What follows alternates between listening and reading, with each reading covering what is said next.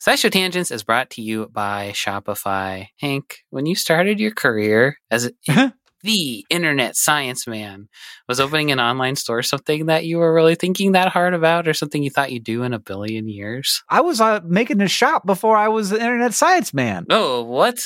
That was the first thing I did. I was that first. Wow, I got to learn my Hank history. How did that go for you? Good. I'll, here's what I'll tell you. Like the the the the part where we start selling a thing and you get to see the number go up is so exciting. And uh, when it's just like you uh, by yourself, you got to be careful. But luckily, Yeah. Shopify has all kinds of little tools to help you with that, to help you with increasing conversions, to help you with managing orders, with customer support, with all of the stuff. Uh, because it's a, you know, I don't know, it feels like the industry standard. And so there are all kinds of plugins that you can use to make your Shopify work for you in particular. That's right. Shopify is a global commerce platform that helps you sell at every stage of your business, from vlogging in your parents' basement to treading the boards of Carnegie Hall. Now, it was my first- basement. It was my basement of my own home that I was renting, the downstairs of. If you say so. From your first sale to your 1 millionth, Shopify is here to help you grow. And they've got a proven track record, my friends. Shopify powers 10% of all e commerce in the US and powers entrepreneurs in 175 countries. They have, as Hank mentioned, the internet's best converting checkout, 36% better on average compared to other leading commerce platforms. And they have award winning customer service because businesses that grow, grow with Shopify. You can sign up for a $1 per month trial period at shopify.com slash tangents, all lowercase tangents. Go to shopify.com slash tangents now to grow your business, no matter what stage you're in. Shopify.com slash T-A-N-G-E-N-T-S, all lowercase.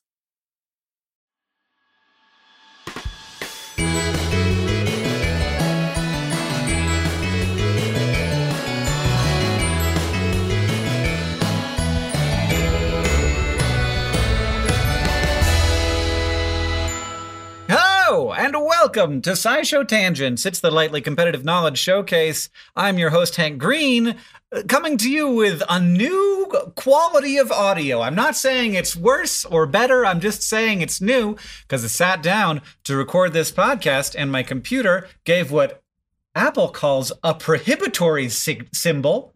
So I got a prohibitory symbol, which is not a great, not great. It's just not great. It's overall not great. You got the Ghostbusters logo on your computer, Yeah. and it means that it's fucked up. yeah. Uh, my my computer is very afraid of ghosts, but I am joined by our resident science expert, Ceri Riley. Hello. Ceri, should my should my computer be afraid of ghosts? Um, well, maybe if a ghost possesses your computer, then it'll start working again. But like, do fun, Right. quirky things Mm. to your files, so you won't have to put all your creative input into it. The ghost will also help. So probably not. That sounds awesome. I'm looking forward to it. And I'm also joined by our resident everyman, Sam Schultz. Sam, should my computer be afraid of ghosts? Absolutely, everybody should be afraid of ghosts. They're all around us at all times, and they're watching, waiting until they can pierce the veil and scare us. Uh, what's a worse outcome, really, then Oh. Hello, computer ghost. We welcome you to the, ghost podcast. Is here. It's in the room. Oh no! oh, is that going to happen through the whole? How do I make that stop happening? Well, you take a hammer. oh God, there isn't much that is just more just like stub your toe annoying than a computer that like Yep. your job is to work. I cannot do shit without you. Yep. And it's like, I think that I've, I think I'm done. I've lived a whole eight months and that was long enough Mhm. uh, for me. And I'm going to need you to go through about 10 hours of solid work to try and fix me before you give up and get a new one. That's the worst part is how weirdly physical trying to fix your computer is, and you're just like crawling all around it, pushing buttons and holding different key configurations. Ugh, Yeah. Horrible. Oh boy. So uh, every week here on Tangents, we get together to try to one up, amaze, and delight each other with science facts while also trying to stay on topic. And uh, and being way too stressed out about the situation regarding the data on our computer right now. our panelists are playing for glory. They're also playing for Hank Bucks, which I will be awarding as we play. And at the end of the episode, one of them will be crowned the winner. Now, as always, we're going to introduce this week's topic with the traditional science poem. This week, according to my show notes, from Ceri. I wave to you, you wave to me. The wave goes through a crowd. We talk about the wavy sea or waves of grain in fields plowed. Waves propagate to and fro in brains and ponds and air, but to add some flair, let's go where electromagnetism is. It's pretty cool oh there. Oh, gosh. Imagine a guy surfing on light. Their arms are out as if in flight. The peak to trough gives us amplitude. How bumpy the journey is for this dude. More extreme highs and lows are what makes colors brighter. They tend to strut. While wavelength goes from peak to peak and helps determine frequency. If the waves go faster, the hertz are up, but they can be long and gentle like a warm up. And that's where all this stuff gets weird because infrareds are longer and gamma rays are feared. Well, roses are red and physics is mathy. That's all I got. I'm not going down that pathy. really, really good. yeah, I mean that, that that is how I feel about waves, where it's like, okay, a wave. I've seen those, and then I can sort of like kind of get a sound wave, and then it's like, also there are space waves in space, and I'm like, shut up, go away, I'm done. Yeah. Yeah. Or like thinking that a radio wave, like the wavelength is as long as a building. I'm like, what does that even mean? What? What the heck? I Yeah. can't see it. I can't Yeah, really imagine that. it. and what? How are you picking that up? Mhm. How is my radio picking up a building wave? Yeah. And also, uh, people now these days are always like, well, what you have to understand is particles are just oh, excitations, like waves in fields, just field excitations. I'm like, no, I'm not just excitations in a field. And if I am, I don't, I don't want to know about it. Are you saying everything is waves? yeah, everything's kind of waves. Everything's kind no. of particles and everything's kind of waves. Uh-oh. That's the wave particle duality. And that's all we're going to say about that. Is that a real thing? The wave particle duality? yeah. Uh, a lot of people Yeah. asked about that for the science couch. But as I wrote in my email, Hank and I are not great physicists. So No. we cannot tackle that. We need a Henry um, if we're going to Yeah. shed some light on that. Yeah, I once wrote a I wrote, once wrote a song about quarks and uh, and I performed it on stage at VidCon and I came backstage and Henry was like, "Love that song. Can I go over the ways in which it is incorrect?"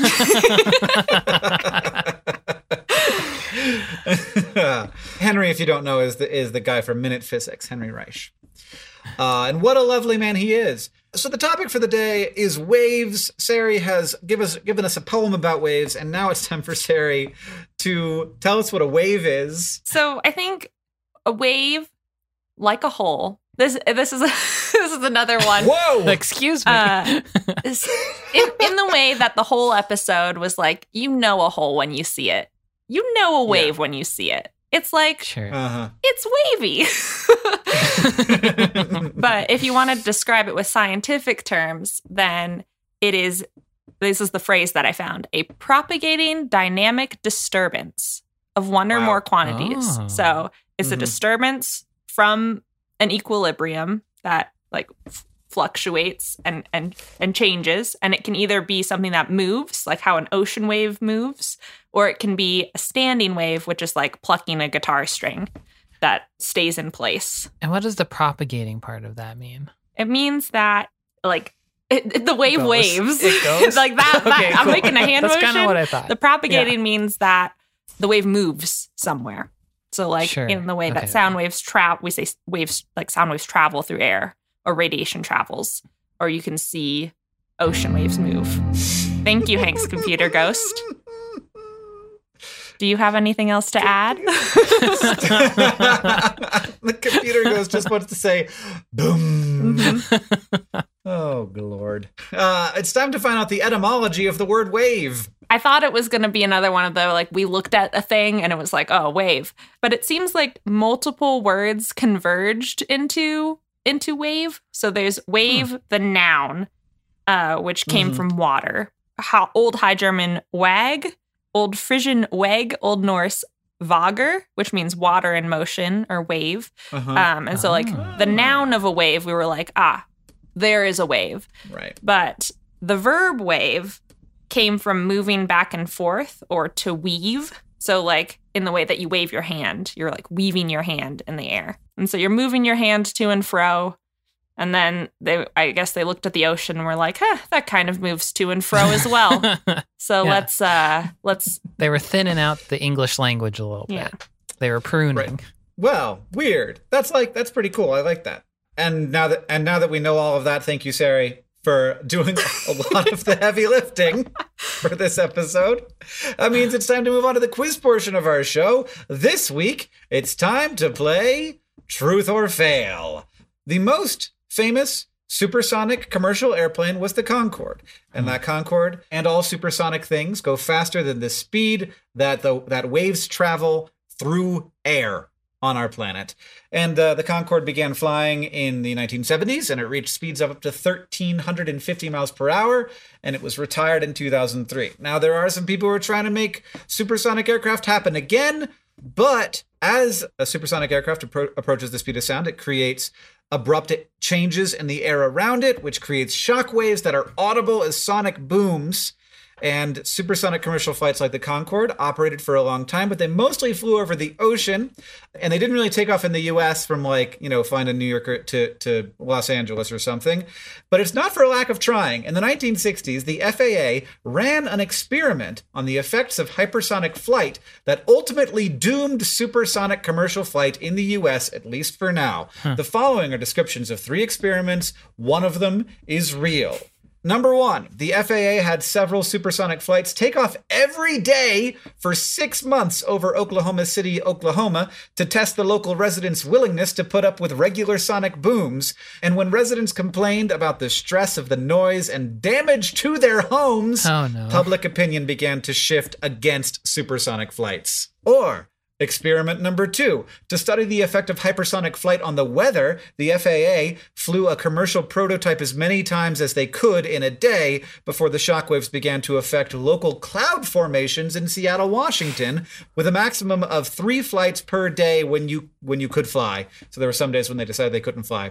And the aircraft was deemed economically unviable for widespread commercial use. Or Experiment number three. During the fall, the FAA set up flights in Trenton, New Jersey to assess the effect of sonic booms on local geese population as they migrated south for the winter. While ornithologists reported that no geese were struck and killed by the planes, the birds did, however, have difficulty navigating, which they attributed, the scientists, not the birds, to sonic booms interfering with signals that the birds needed to navigate. So, was it we tested the people of Oklahoma City to see if they could handle the sonic, sonic booms?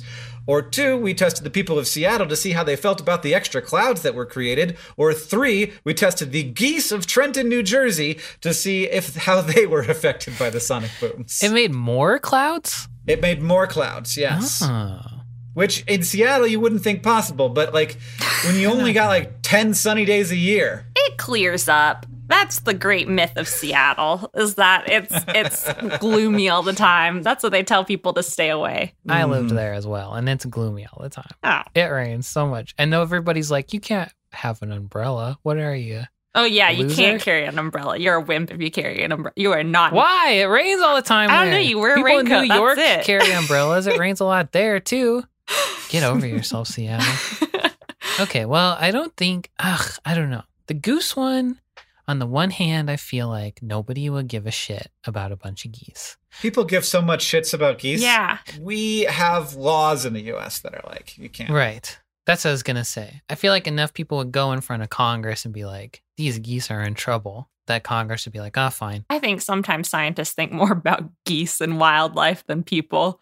Depends on what the study Yeah, is. The sure. the geese seems more likely than asking the residents of Oklahoma City to me. You think so? yeah, I just can't imagine them being like. I, I think they would just let them let them have it. I guess so. Yeah, like to ground something that could be commercially viable and make people a lot of money seems like Mm, that is a good, you know, if there's a lot of money involved, eventually the geese become less important. It's true. Mhm. yeah. But people are also unimportant in that metric.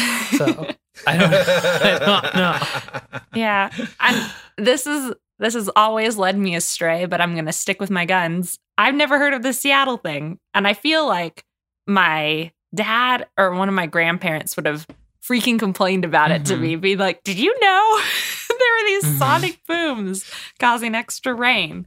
That seems like it would come up as like on Jeopardy or as a Snapple fact or something, you know? Yeah. Like in the way that I know, I was going to say that I know things about Macklemore. The only thing I know about Macklemore is that he comes from Seattle. Macklemore. Uh, Why?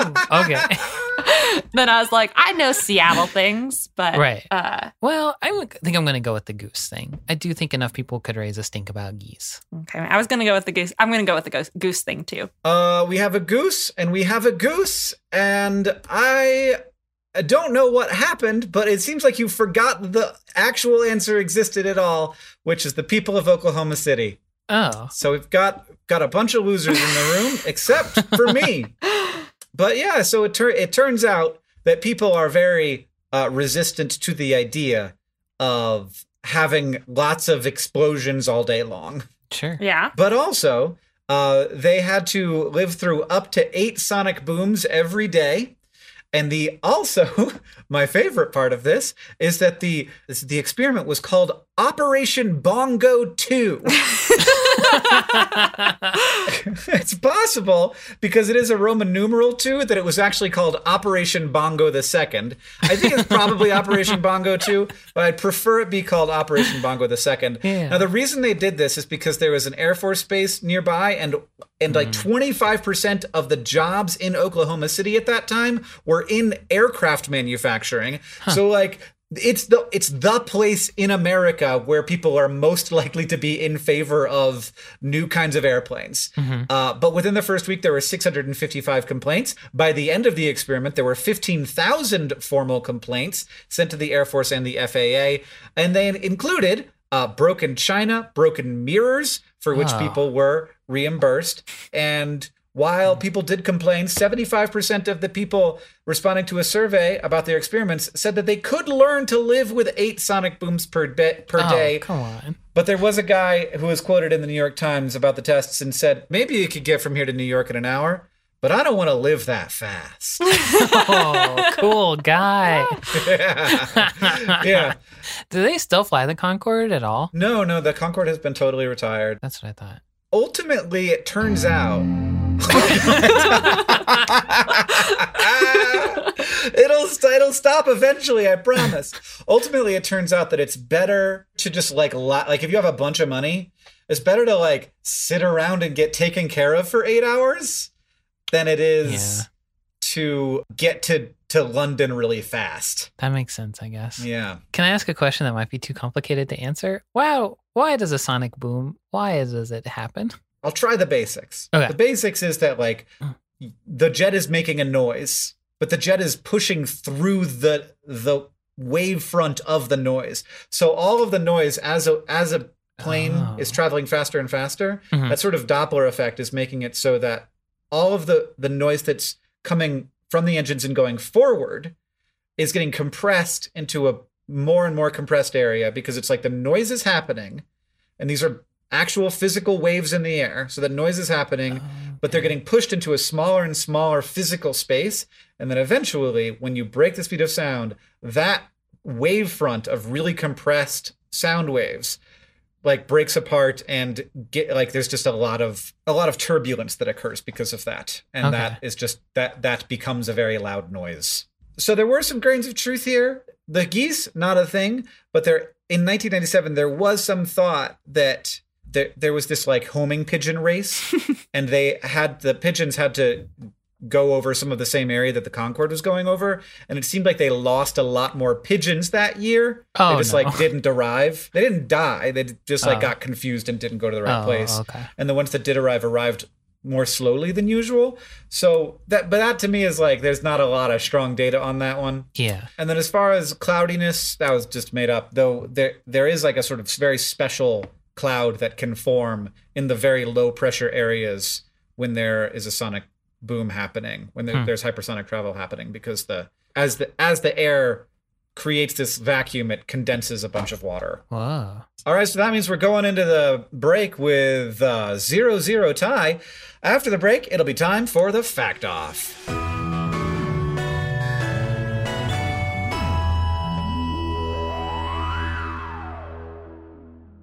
SciShow Tangents is brought to you by Rocket Money. If I asked you how many subscription services you had, you think you could name them all? And before you just start naming streaming apps, remember that basically everything has a subscription these days video games, dating apps, food delivery apps. It's a subscription service world. We're just living in it. And with all of these subscriptions, it can feel like money is just flying out of your account, and that, frankly, sucks. But Rocket Money can help. Rocket Money is a personal finance app that finds and cancels your unwanted subscriptions, monitors your spending, and helps lower your bills. Rocket Money can help you negotiate to lower some bills for you by up to 20%. Rocket Money has over 5 million users and has helped save its members an average of $720 a year, with over 500 million in total canceled subscriptions. Escape from the planet of the subscription services and stop wasting money on things you don't use. Cancel unwanted subscriptions by going to rocketmoney.com slash tangents. That's rocketmoney.com slash tangents. rocketmoney.com slash T-A-N-G-E-N-T-S. SciShow Tangents is brought to you by Manukora Honey. Merriam-Webster defines honey as a sweet, viscid material elaborated out of nectar of flowers in the honey sac of various bees.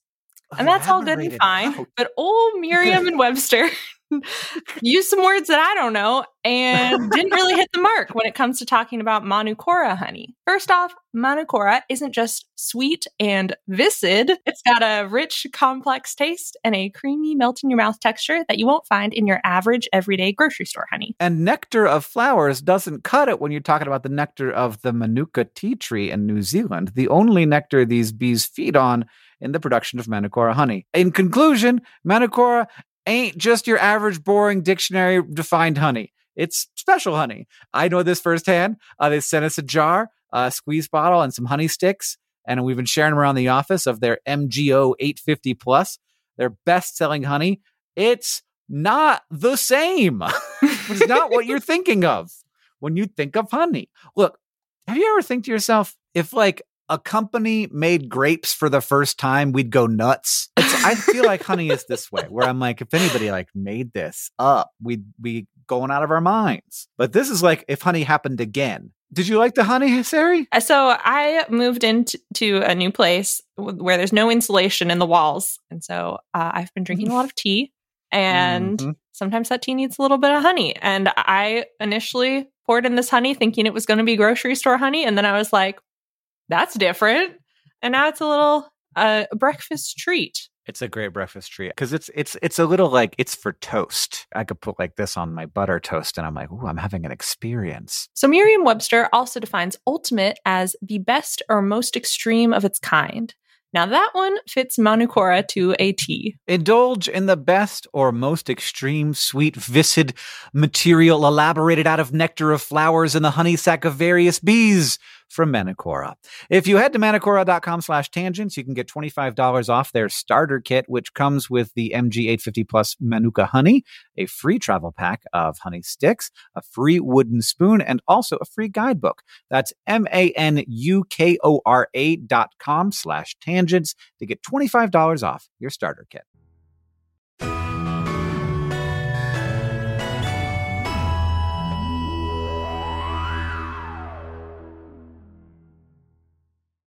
Welcome back, everybody. It's time for the Fact Off. Our panelists have brought science facts to present to me in an attempt to blow my mind. After they have presented all their facts, I will judge them and award Hank Bucks any way I see fit. To decide who goes first, I have a trivia question for you.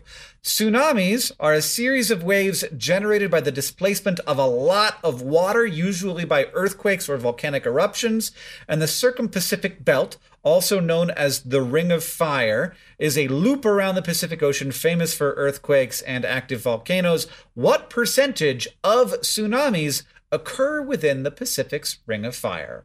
I mean, I'm just gonna say 100. percent Oh, Wow. It seems like tsunamis only happen in one very like a very specific part of the world.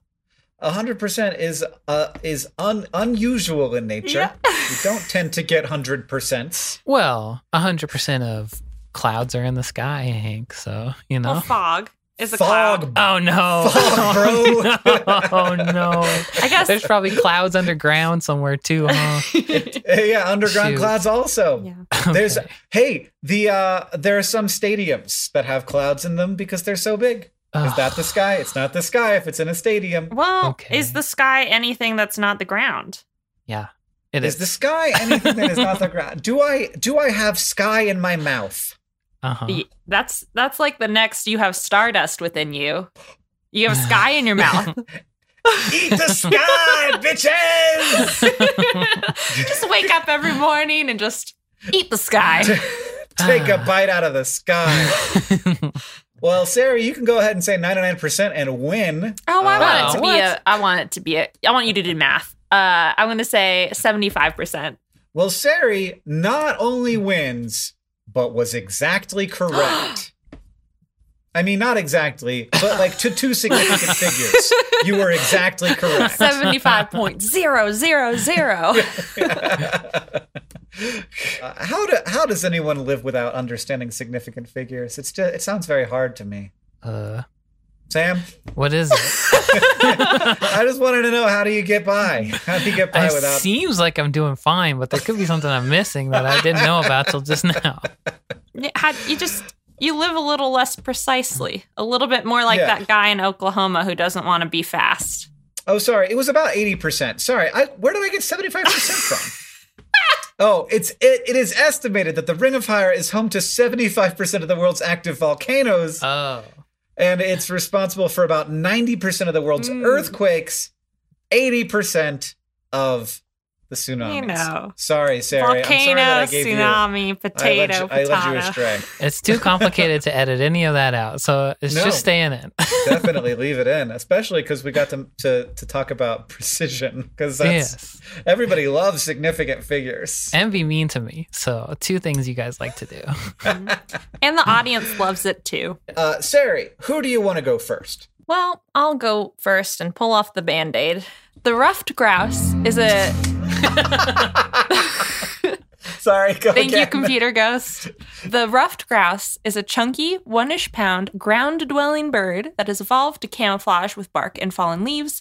It's also called a partridge and is a common bird targeted by hunters.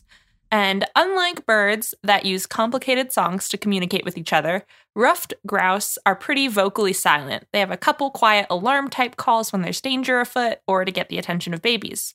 And like I said, they're camouflaged to be grayish brownish and don't have flashy colors to woo each other either, so their mating routines involve some very weird sound waves. When males are trying to attract a mate, they make a loud noise with their wings, like lawnmower motor struggling to start loud.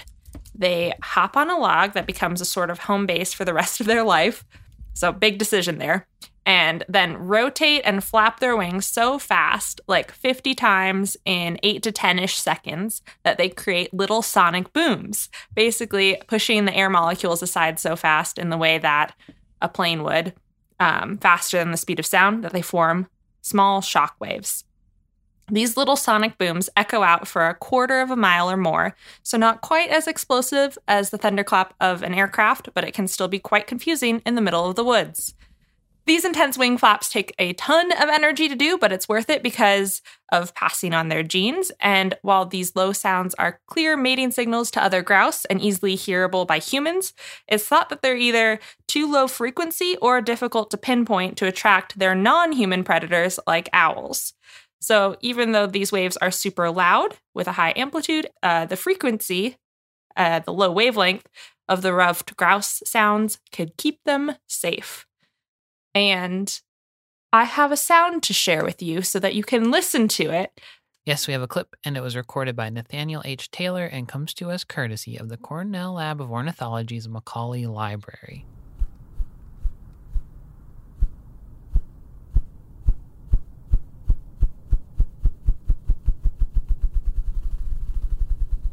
He's just going absolutely ham. Ooh, that was nice. That's kind of relaxing. This is a question I thought up about crickets the other day. Crickets would be making sound, and then you'd be like, ah, I like to eat crickets. I'm going to go to where the cricket sound is and eat it. Is it the same deal where they're just making a sound that you can't, that like things that would eat them can't really find? That is my guess. I know that it's very hard to find a cricket. It tends to be that that noise is difficult to locate in my experience, but oh, I, I am a human, not a uh, snake or a lizard or bird. Yeah. Allpestpros.com says most predators are active during daylight hours, which is why crickets chirp at night. And then if they feel uh, slight vibrations in the air, then they go quiet. So maybe the predators can't hear the Oh. chirps, but they're just like, oh, gotta be quiet now. All right. Sam, what do you got for us? Great bird, Ceri, by the way. So now I'm going to try to talk about the, the how reflections work, and we'll see if I understood correctly You got how this. they worked. So in waves, I, maybe any kind of wave, I don't know. Sound wave and light wave is what I'm talking about. Bounce off mm-hmm. a surface, they bounce at the angle that they hit the surface. So when you look in a mirror, you see your own face because the light waves are bouncing off your face into the mirror, then back into your eyes. Is that how a mirror works? Yeah. Then when you look in a mirror at an angle, you see stuff way over there because it's hitting it at an angle and then bouncing Mhm. into your eyes. Mhm. Cool. So, sound and light both do the same thing basically. If you are able though to break the laws of reflection and make waves bounce off at like specific angles instead of the angle they hit an object, you could divert sound and light in all kinds of crazy ways and do stuff like maybe make things perfectly silent or perfectly invisible. Ooh. And because perfect invisibility and perfect silence are both very cool and very useful, mostly maybe for like the military, but hopefully for other reasons too, there are lots of researchers working on how to make that happen. So there's one way I read about that was kind of wild sounding. Researchers set up a maze for sound waves and they shot a sound wave through it. And inside the maze, there were tons of tiny speakers that would shoot other sound out and literally smack into the sound wave and make it like go through this maze and it would redirect the sound wave. And it would come out the other side having lost none of its energy somehow and yet sounded the same as going in. But this tiny speaker method would require basically lots of tiny speakers to be everywhere on everything that you wanted to soundproof, and that gets impractical really fast. So, researchers at Duke University came up with a different solution that they called the meta mirror. And this ain't your father's mirror. So, instead of preventing waves from hitting it like the tiny speaker method, uh, the meta mirror has sound hit its surface, but its surface is covered in extremely tiny, intricate grooves that are etched in a way that mimic the shape of the sound wave. So the Hmm. grooves are precisely designed to change the direction of the reflection of the sound wave and not absorb any of its energy. So I think they're like little slides or like ramps that the Sure. that the sound waves hit and they physically like are curved to maintain the curvature of the sound wave. So the effect of this is that sound waves can be like directed in any direction the researchers choose without changing the amplitude or frequency or anything like that of the sound. So right now they're all 3D printed pieces of plastic, so you can pretty much only shoot them with like one specific sound and have them Sure. go one specific direction, but they're mm-hmm. working on adaptive surfaces. So that Oh. anything it, it would hit it and it would automatically know to like change shape to match that sound and bounce it any direction that you wanted it to go. And as far as applications go, you could use meta mirrors for like noise cancellation and soundproofing, which they're especially good at because they can be made to absorb certain sounds and bounce others out. So you Mm. can make like really good speakers that wouldn't have any kind of like crackle or anything like that. It would just bounce out all the good sounds and none of the bad sounds. Uh, and redirecting sound waves is cool, but this team is also looking into redirecting light waves with metamirrors. So they can't really do it yet because they're just harder. 3D printing stuff and it'd have to be so, so small, Yeah. I guess, because light waves are way smaller. Is that, or like they're Yes. tighter? Yeah. So the grooves have to be way smaller. But if they could come up with an adaptive light reflecting surface that could redirect light anywhere they wanted to, they could potentially make like a perfect cloaking device where you'd look at something and it would just be completely invisible.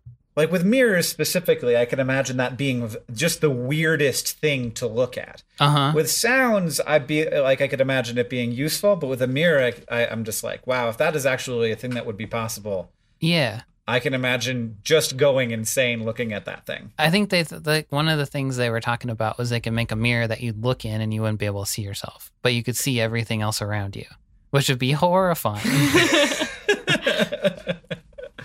yeah, uh, not particularly useful, but certainly all of these things are useful for hiding things that the military doesn't want you to see. Yeah. really looking forward to the future where I can where I can be l- literally not trust my senses at all. yeah. Well, maybe it'd be fun at like Disney World too. The Disney Yeah, World and the absolutely. military. Yeah. You know? Yeah, pretend to be a vampire, and then also Oh yeah. there could be Yeah. a person around you at any time, and you wouldn't know. yeah. So we have the ruffed grouse creating tiny sonic booms as part of their mating routine. which I can barely believe, or the meta mirror, which breaks the rules of reflection and could be used to make things invisible or insoundable. Uh, inaudible, I guess is the, word that that. No, I like yours better. I'm gonna go. Since you guys are tied, I'm gonna call it for Ceri because I fine. think it is so strange that this grouse, which does not, let's admit, look particularly impressive, Not really. can break the speed of sound just for uh, pl- foreplay reasons. Mm-hmm. Hell yeah. That's great. That's I like. I'm behind this decision Yeah. 100. percent Every time you hear a partridge in a pear tree, just imagine him just flapping.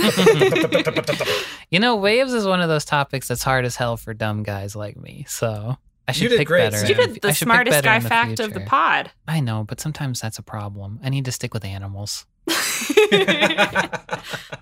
Look, it needs to be related to a mating ritual or else. That's my rule. that too, yeah. All right.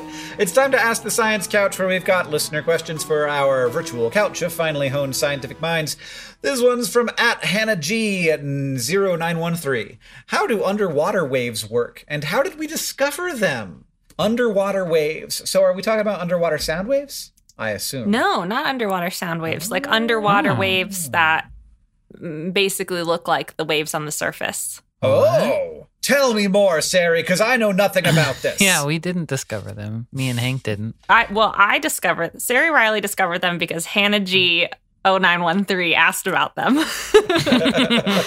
but actually, they are very hard to monitor because we don't do a bunch of intense underwater measuring uh, because we don't do a lot of like construction underwater very often or travel underwater, and so we we know a lot more and we do a lot more measuring of the atmosphere than we do the deep ocean. And and so underwater waves were actually like theoretical and and calculated. Like people assumed that because there are different current movements under the water, then there may be waves down there. And then they made did a bunch of math and were like, huh, yeah, there are probably waves down there. And then starting around like the last decade or so, it seems like people are actually measuring them and finding regions of the ocean to measure them in, such as in the Luzon Strait, a body of water that stretches about 200 miles between Taiwan and the Philippines, where some of the most powerful underwater waves are generated. These waves are called underwater waves, or internal waves, or internal gravity waves, or abyssal waves in various studies. Ooh. And to my understanding, there were no pictures of them, which makes sense because no one's got like a camera down under the water. if you imagine a, an ocean wave on the surface, like it comes up and comes down, uh, and the water is interacting with the air. In the way that the water and air are the two different mediums there, you have to imagine that there is like a saltier chunk of water and a less salty Mm. chunk of water, or a low temperature chunk of water and a high temperature chunk of water. And for for the purpose of your mental image, one can be blue, one can be red. And the Mm. blue one is waving like creating waves through the red one in like the wave motion, which is different than just like a current flowing in any direction because it like adheres to the properties of Oh. a ah. wave as it would exist on the surface of a pond or an ocean. And so it's because of these like harsh boundaries between colder and less cold water and saltier and less salty water that that can be detected instrumentally. And these underwater waves are generated by the same things as surface waves, just that propagate downward, like tides, so gravity pulling on various bodies of water from the moon, and then winds below the surface, and then that propagates downward. And these waves, in addition to other currents that are, are through the ocean, help with the circulation of sediments and pollution and nutrients throughout the ocean and is also they're a really important piece in climate modeling and that's why a lot of people are studying them right now because we know the ocean Huh.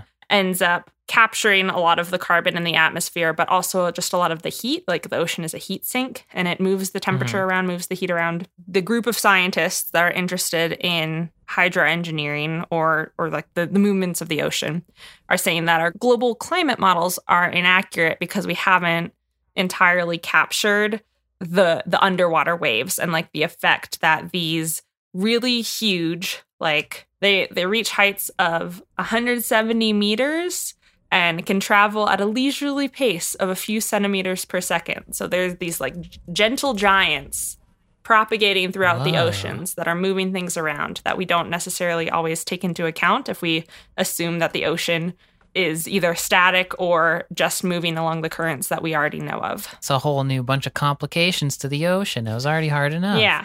we continue to find things that we do not know, which is great because before we knew about them, then we definitely couldn't model them. Yeah. But now that we do, we're like, dang it. Yeah, come on.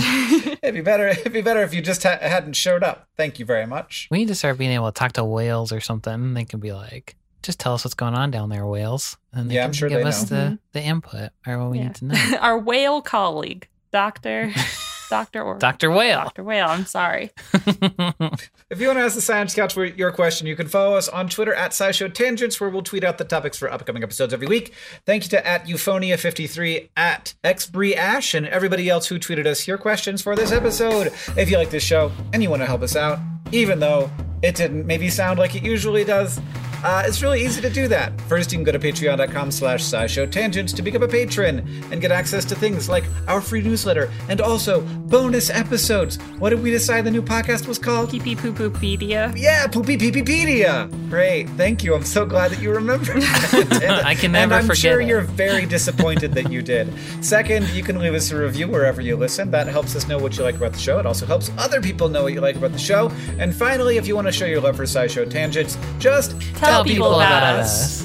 Thank you for joining us. I've been Hank Green. I've been Ceri Riley. And I've been Sam Schultz. SciShow Tangents is created by all of us and produced by Caitlin Hoffmeister and Sam Schultz, who edits a lot of these episodes. Our social media organizer is Paolo Garcia Prieto. Our editorial assistant is Deboki Chakravarti. Our sound design is by Joseph Tuna Medina. And we couldn't make any of this without our patrons on Patreon. Thank you!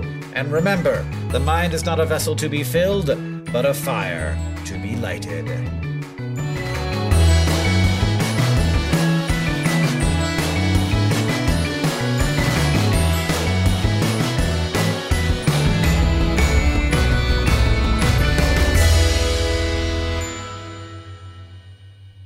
But one more thing.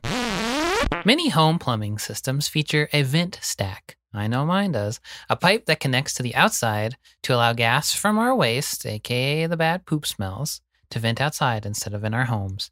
However, this means that on a windy day outside, the air speeds up, which in turn lowers the air pressure in the pipe and pulls on the water in the toilet. So if you want to take a little beach vacation and see some waves, you can just open up your toilet on a windy day uh, and you can maybe possibly see some waves in your very own toilet. That's good because it also answers a question that people often have Why on earth is my toilet moving? Not a toilet ghost. That's super weird. Do people ask that? I've never noticed. I don't really sit and look at my toilet all that often and consider it.